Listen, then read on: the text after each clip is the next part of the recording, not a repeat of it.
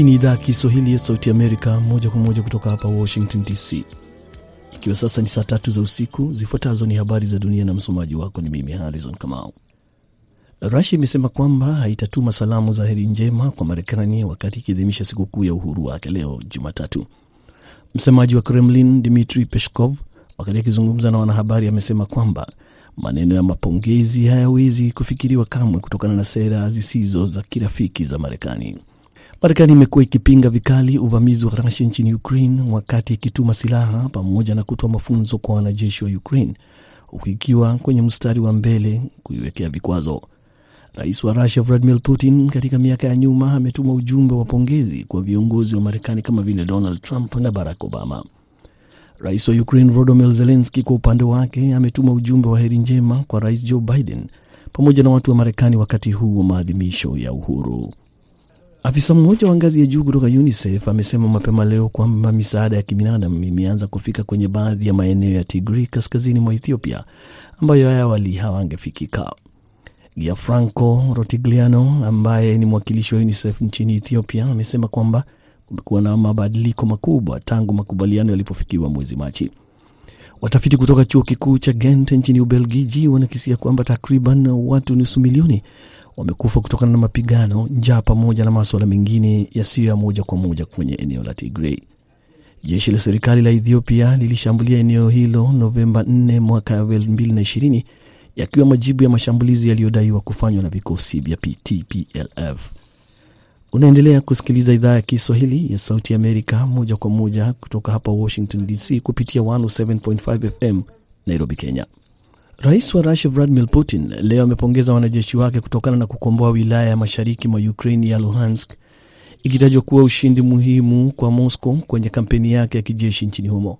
Putin pia ameamuru waziri wake wa ulinzi Sergei Shoigu kuendeleza mashambulizi ya Ukraine baada ya wanajeshi wa Rusia kuteka wilaya yote ya Lugansk. Shoigu alimwambia Putin mwishoni mwa wiki kwamba vikosi vya Rusia sasa vimeshika udhibiti kamili wa Lugansk, ukiwa ushindi mkubwa wa Kremlin baada ya zaidi ya miezi minne tangu kutumwa nchini Ukraine. Putin amesema kwamba wanajeshi waliohusika katika kuchukua Lugansk wanahitaji kupumzika na kuimarisha uwezo wao wa kijeshi.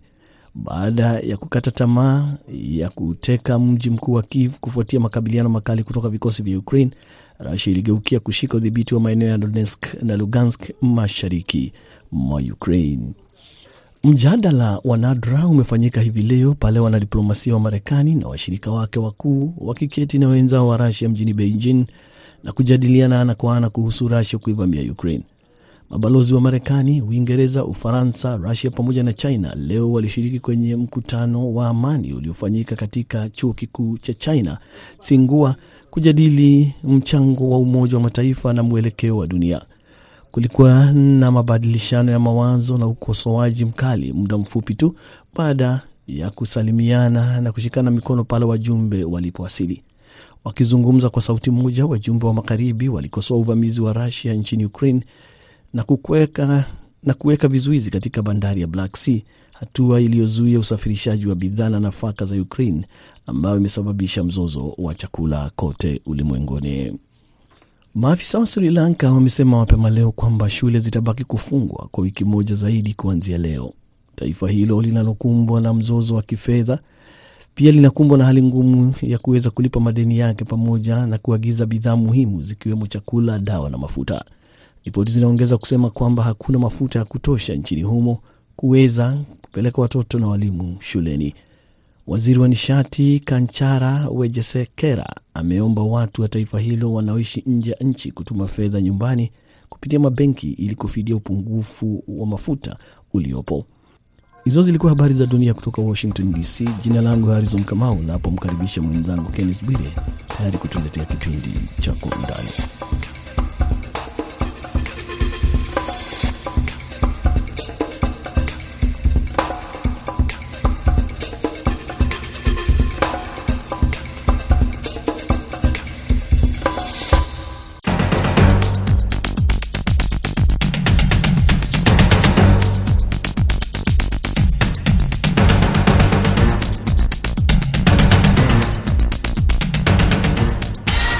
Kwa undani kutoka Sauti Amerika, VOA. Mimi ni Kenneth Bwire.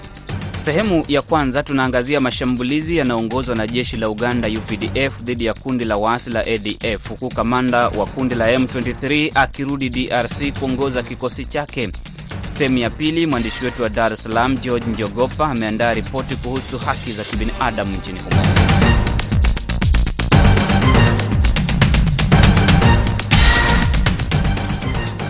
Jeshi la Uganda UPDF limeongeza mashambulizi dhidi ya waasi wa kundi la Kiislamu la Allied Democratic Forces ADF mashariki mwa Jamhuri ya Kidemokrasi ya Kongo. Roketi na mizinga mizito inaendelea kufyatuliwa ikilenga kambi za ADF baada ya taarifa za ujasusi kwamba waasi wa ADF wamekuwa wakijikusanya na kuunda kambi kadhaa Kivu Kaskazini.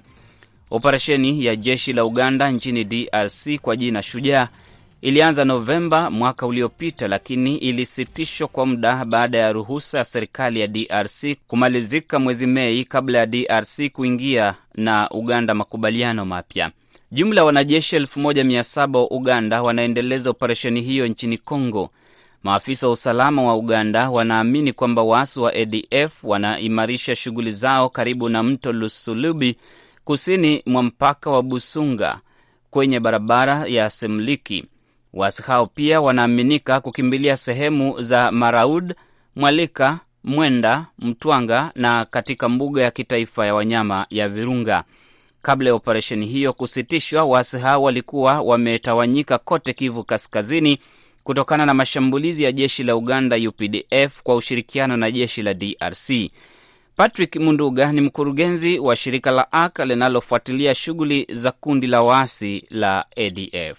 Research wameandika vitu mingi mingi, wanasema wengine wanapata support ku, uh, kutoka watu ya Islamic State kwa ajili wanajua, um, sasa wanasema uh, ADF ya DRC iko uh, uh, Central Africa uh, Caliphate, maana yake hiyo branch ya Islamic State.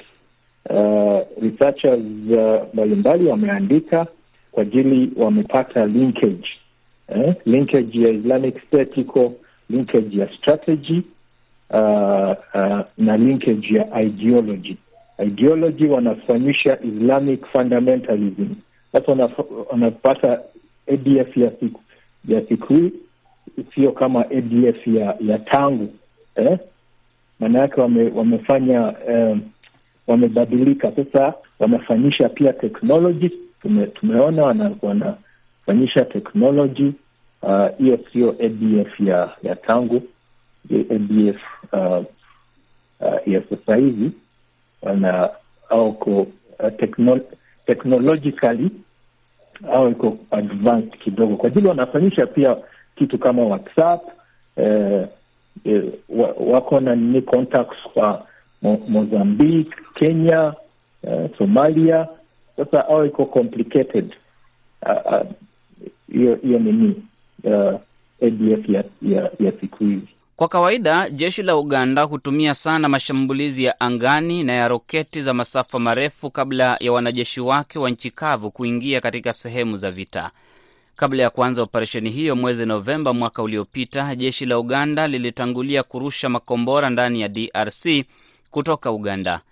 Operesheni hiyo ilifanikiwa na kuwasukuma nyuma waasi wa ADF kabla ya wanajeshi hao kuingia nchini humo kwa operesheni maalum. Waasi wa ADF wameripotiwa kuvamia vijiji kaskazini mwa Kivu na kuua watu 24 wikendi hii sehemu ya Mamove na Beni Kasindi karibu na mpaka wa DRC na Uganda. Wanajua uh, vita kama ya ADF uh, terrorist terrorist uh, tactics hamna kama nini uh, conventional warfare iko mbalimbali na conventional warfare. Hii vita hii wanajua wana, wana wanafanya kwa porini uh, maana yake uh, wanaita war of attrition. Attrition maana yake ona eh, ona ona duration eh, ya, ya vita inakuwa mingi sana kwa ajili uh, watu ona ona ADF wamekaa ndani ya porini uh, muda mrefu.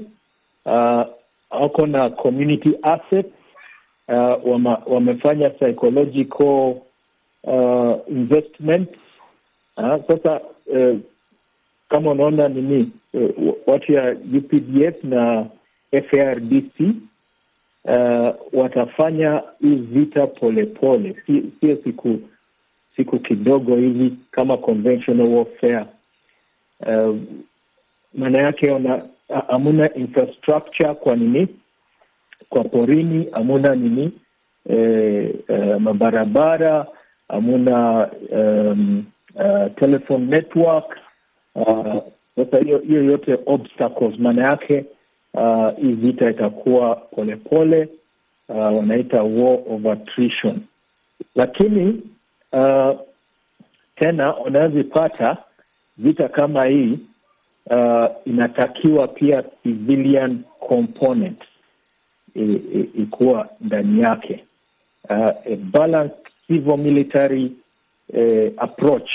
Uh, kwa ajili uh, iko fasi wa wa jeshi uh, uh, awezi uh, fika ndani yake, lakini wanapata watu kama wa NGO uh, community based organization wanaweza kuingia, wana, wanafanya civilian eh, approach Kulingana na mkataba wa awali kati ya serikali ya Jamhuri ya Kidemokrasi ya Kongo na Uganda, operesheni Shujaa dhidi ya waasi wa ADF ilipangiwa kumalizika ndani ya miezi sita kati ya mwezi Novemba mwaka uliopita 2021 na Aprili mwaka huu 2022.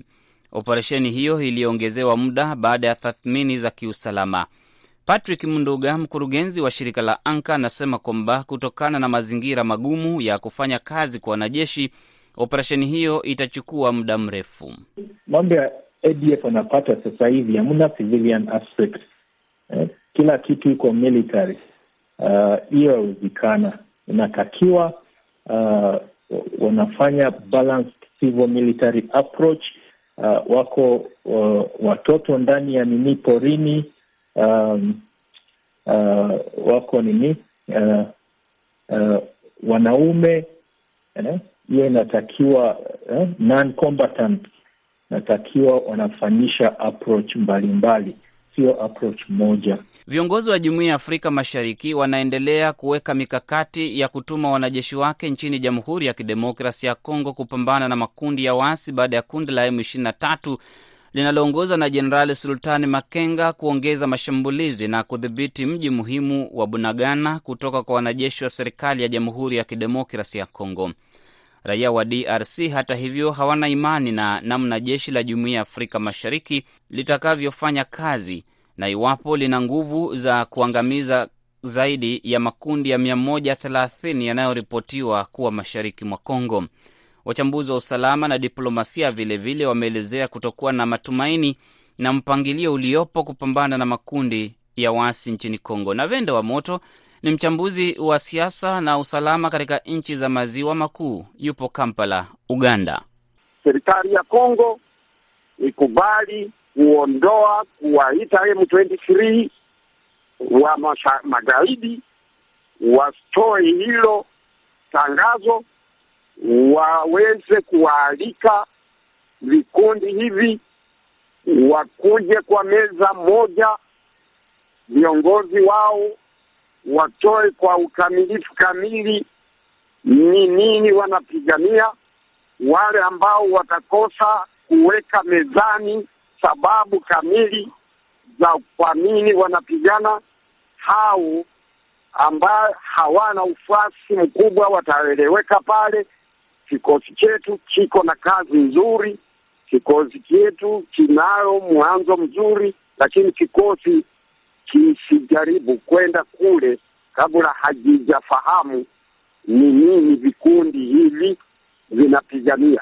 Hata hivyo, rais wa Uganda Yoweri Museveni ameonyesha matumaini ya kupatikana amani mashariki mwa DRC na biashara kati ya nchi hiyo na Uganda kunawiri pakubwa.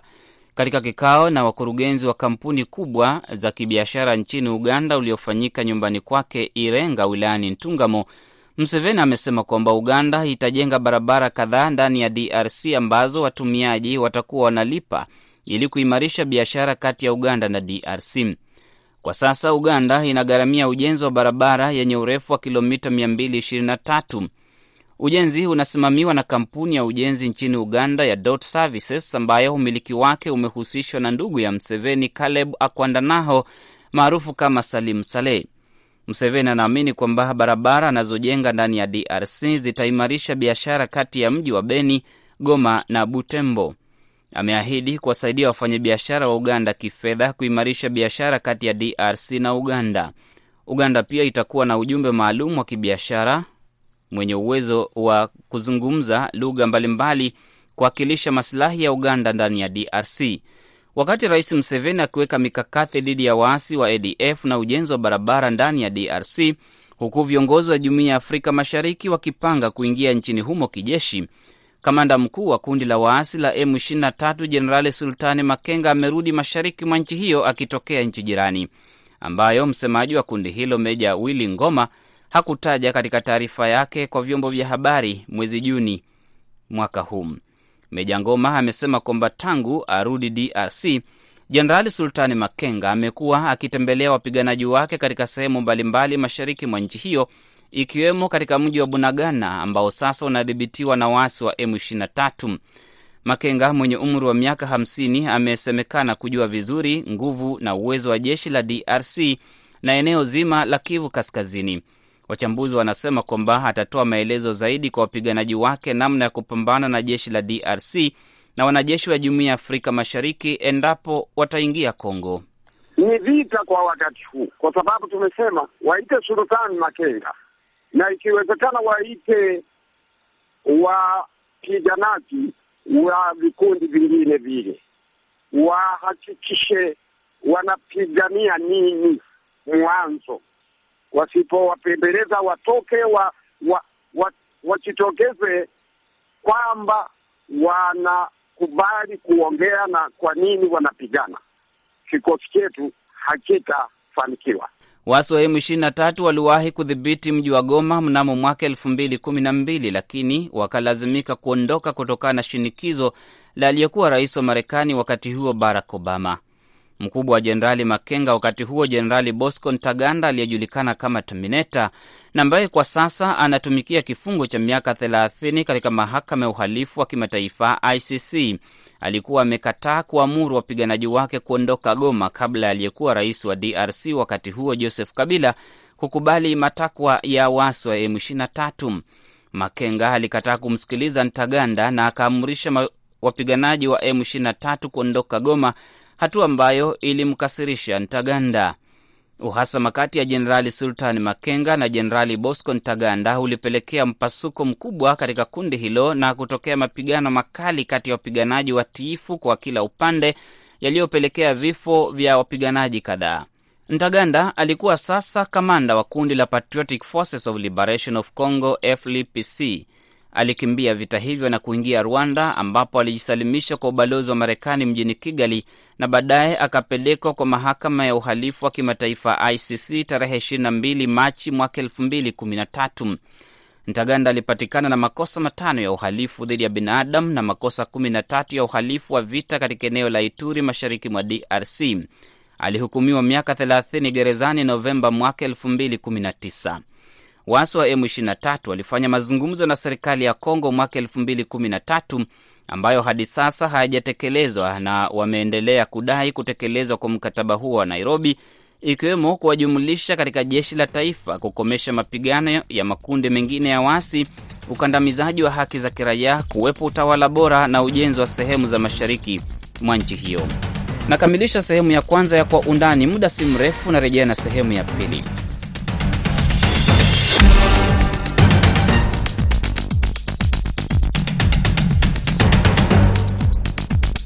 Hii ni sehemu ya pili ya Kwa Undani, ambapo tunasikiliza ripoti ya mwandishi wetu wa Dar es Salaam, George Njogopa, kuhusu haki za kibinadamu nchini Tanzania. Watetezi wa haki za binadamu nchini Tanzania wanaamini kwamba sasa wako katika mkondo salama wakati wanapotimiza majukumu yao kutokana na hatua mpya zinazochukuliwa na serikali iliyojipambanua kwa kulinda na kuzingatia uhuru wa maoni. Mashirika haya kutetea haki za binadamu ambayo hivi karibuni yameadhimisha miaka kumi tangu kuasisiwa kwa mwavuli wa kuwalinda watetezi wa haki za binadamu yanaeleza jinsi alivyo tayari kuanzisha mashirikano mapya na serikali. Kwa kipindi cha zaidi ya miaka sita hivi, walinzi wa haki za binadamu walijikuta wakiendesha majukumu yao katika mazingira hatarishi kutokana na kuandamwa na vyombo vya dola kutokana na falsafa za utawala wa awamu ya tano uliotuhumiwa kwa kukandamiza uhuru wa maoni na haki za binadamu. Kwa kiwango kikubwa, hali ya haki za binadamu ilitetereka, kukishuhudia matukio mengi ya uvunjifu wa haki za binadamu kama vile kushamiri kwa matukio ya utekaji, kuandama kwa wanasiasa wa upinzani, vyombo vya habari kufungiwa, kupitisha kwa sheria kandamizi, pamoja na matukio mengine yanayofanana na hali hiyo. Lakini kwa kiasi kikubwa sasa kunashuhudia hatua mpya na kudhihirisha namna utawala wake unavyopendelea kuona hali za haki za binadamu zikiimarika. Rais Samia Suluhu Hassan alikuwa mgeni rasmi katika maadhimisho hayo ya miaka kumi tangu kuasisiwa kwa muungano huo wa utetezi wa haki za binadamu. Katika sehemu ya hotuba yake, Rais Samia alionyesha namna utawala wake ulivyo tayari kudumisha mashirikiano na taasisi za kiraia na kuahidi kuendeleza majadiliano ili kujenga mustakabala mwema. Hapa wote ni Watanzania, hakuna wa kwenda kupambana na serikali. Unapambana na serikali kwa jambo gani? Hakuna. Niliwaambia wenzenu wa vyama vya siasa, tunapambana kwa kitu gani? Wote tunaendesha siasa za Tanzania, wote lengo letu kujenga Tanzania. Mnajigawa mafungu, mnakwenda mnapambana kwa ajili gani? Na ndio maana tukasema fanyeni harakati za haki za binadamu kulingana na mazingira ya Kitanzania, mazingira ya leo. Kama mlikuwa wanaharakati wa Luta Continua, badilikeni wanangu, badilikeni, njoni tufanye kazi, tujenge Tanzania yetu. Msiende tena kupambana. Mnapambana na nani? Na fortunately Tanzania ina mama. Mama anapambana? Mama hapambani. Mama anaweka tu mazingira sawa, mambo yaende. Mama hapambani. Na ndio maana niliwaambia wenzenu kule Marekani nilipokuwa nazungumza, kaja na mabango na nini na nini nikaambia nimekuoneni, lakini nikawaambia nimekuja na sera ya R nne za kizungu. R ya kwanza nazungumzia reconciliation, na katika kwenda kwangu mtaniona nafanya reconciliation, nimeanza, itafanyika. Lakini R ya pili ni mabadiliko kutoka tulikokuwa, sasa turudi tujue kwamba wote ni Watanzania, wote ni ndugu, tukae resilience, tukae tufanye hivyo. Baada ya kureconcile na kubadilishana, sasa tufanye reforms ndani ya Tanzania yetu. Tutakapofanya reforms, tutajenga tena taifa letu, rebuilding of the nation, tutajenga tena taifa letu.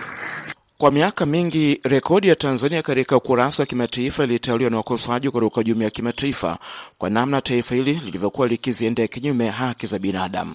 Wakati fulani serikali ya Marekani ilitangaza kumwekea vikwazo vya kusafiri katika taifa hilo aliyekuwa mkuu wa mkoa wa Dar es Salaam Paulo Makonda kwa kile kilichoelezwa kwamba ukandamizaji wa haki za binadamu.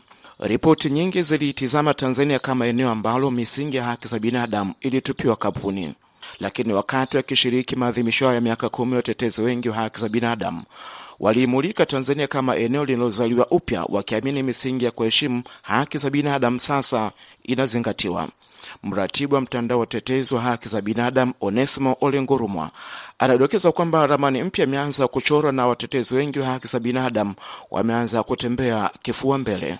Wanachama wa mtandao ambao wako hapa wanatambua mchango wako nchi nzima, na sasa wanatembea kifua mbele wakitetea haki za binadamu katika kona zote za Tanzania bila kuwa na wasiwasi wowote ule. Naomba tumpigie makofi. Mheshimiwa mgeni rasmi, wanachama hawa na watetezi wa haki za binadamu walioko hapa wanafanya kazi kubwa sana ya kukusaidia kazi yako ya utetezi wa haki za binadamu. Kwa mujibu wa katiba yetu ya Jamhuri ya Muungano wa Tanzania, rais ndiyo mtetezi namba moja.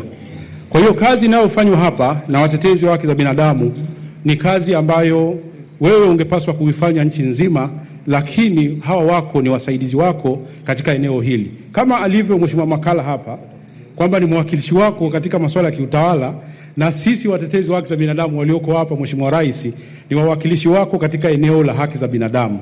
Naomba tupige makofi. Watetezi wa haki za binadamu wanafanya kazi katika maeneo mengi sana, sekta asasi. Kwa mfano, eneo la haki za binadamu kwa ujumla. Yapo mashirika mengi na shirika linaloongoza katika eneo hili ni Kituo cha Sheria na Haki za Binadamu, ambao pia wako hapa, ni wanachama wetu namba moja. Wapo wanaotetea haki za watoto, tukitambua kwamba watoto wetu wana haki ch ch changamoto nyingi sana. Wapo ambao wanatetea haki za wanawake, wapo humu na wengine ambao hawako humu, bara na visiwani. Wapo ambao wanatetea haki na uwajibikaji na haki za kijamii na uwajibikaji, masuala ya utawala bora na vitu kama hivyo. Wapo hama na wengine walioko nje. Kama inavyofahamika na wengi, swala la haki za binadamu ni jambo mtambuka likigusia nyanja mbalimbali ikiwemo uwanja wa siasa. Kwa maana hiyo, wakati akizungumza katika maadhimisho hayo, katibu mkuu wa chama cha siasa cha ACT Wazalendo Ado Shaibu alikumbusha madhila waliopitiwa wanasiasa wengi wa upinzani katika kipindi cha miaka saba ya nyuma, na hatimaye akiamini kwamba mwelekeo mpya ulioanza kujitokeza ni ishara njema katika mwendelezo wa siasa za maridhiano na haki za binadamu nchini Tanzania. Na Rais Samia Suluhu Hassan kwa jitihada ambazo zinaendelea kuchukuliwa. THRDC wenyewe leo pengine wasingeweza kuandaa kitu kama hiki katika miaka saba iliyopita kwa ufanisi huu ama kwa hofu ama kwa kukosa chochote mfukoni, kwa sababu ama akaunti zao zingekuwa zimefungiwa. Hatupaswi kuyachukulia mambo haya for granted. Tunapaswa kujitoa, tunapaswa kuunga mkono jitihada hizi ili tufike tunakotaka. Salamu za ACT Wazalendo kwa Mheshimiwa Waziri na kuona huko hapa na wadau wote. Ni muhimu sana mambo haya yasiendelee kuwa kama hisani ni muhimu sana kuweka misingi madhubuti ya kikatiba na kisheria ili yawe mambo ambayo yanaweza kubashirika. Hivyo basi, ni muhimu harakati za kupatikana kwa katiba mpya ambayo itaweka misingi madhubuti ya haki za binadamu na haki za watetezi wa binadamu ziendelee kwa kasi. Na sisi ACT Wazalendo tunasema katiba mpya jitihada zake zianze sasa, hasa katika kujenga muafaka wa kitaifa. Katika msingi huo huo wa kulinda na kutetea haki za binadamu, Rais Samia amewakumbusha watetezi wa haki za binadamu namna wanavyopaswa kuongeza juhudi kushughulikia haki za makundi mengine yanayosaulika. Kuna watu wanakatwa mapanga na panya roads. Sijui kama mmetetea haki zao, mmezisema na kutaka zaidi ya kusema polisi wafanye kazi zao, lakini je, mmejipangaje kuongea na vijana, kuwaelewesha haki za watu na wajibu wao kama vijana, wasijiingize kwenye mapanya rodi, lakini kuna kazi nzuri za kufanya. Lakini pia kuna watu wanakufa wengi kwenye ajali. Je, wateteze wa haki za binadamu na kuishi ni moja ya hizo haki. Sijasikia sauti yenu. Nimewasikia mtandao wa nini wale wanajiita wa, wa usalama barabarani, lakini haijaja juu kama vile ambavyo mngesema. Nam, ni enzi mpya inaanza kuchomoza nchini Tanzania kuhusiana na ustawi wa haki za binadamu. Mpaka hapo kwa undani haina la ziada, mpaka wakati mwingine na mara nyingine. Mimi ni George Njogopa. Taarifa hiyo ya George Njogopa inakamilisha kwa undani. Mwelekezi amekuwa Aida Isa, mimi naitwa Kenneth Bwire. Uwe na usiku mtulivu.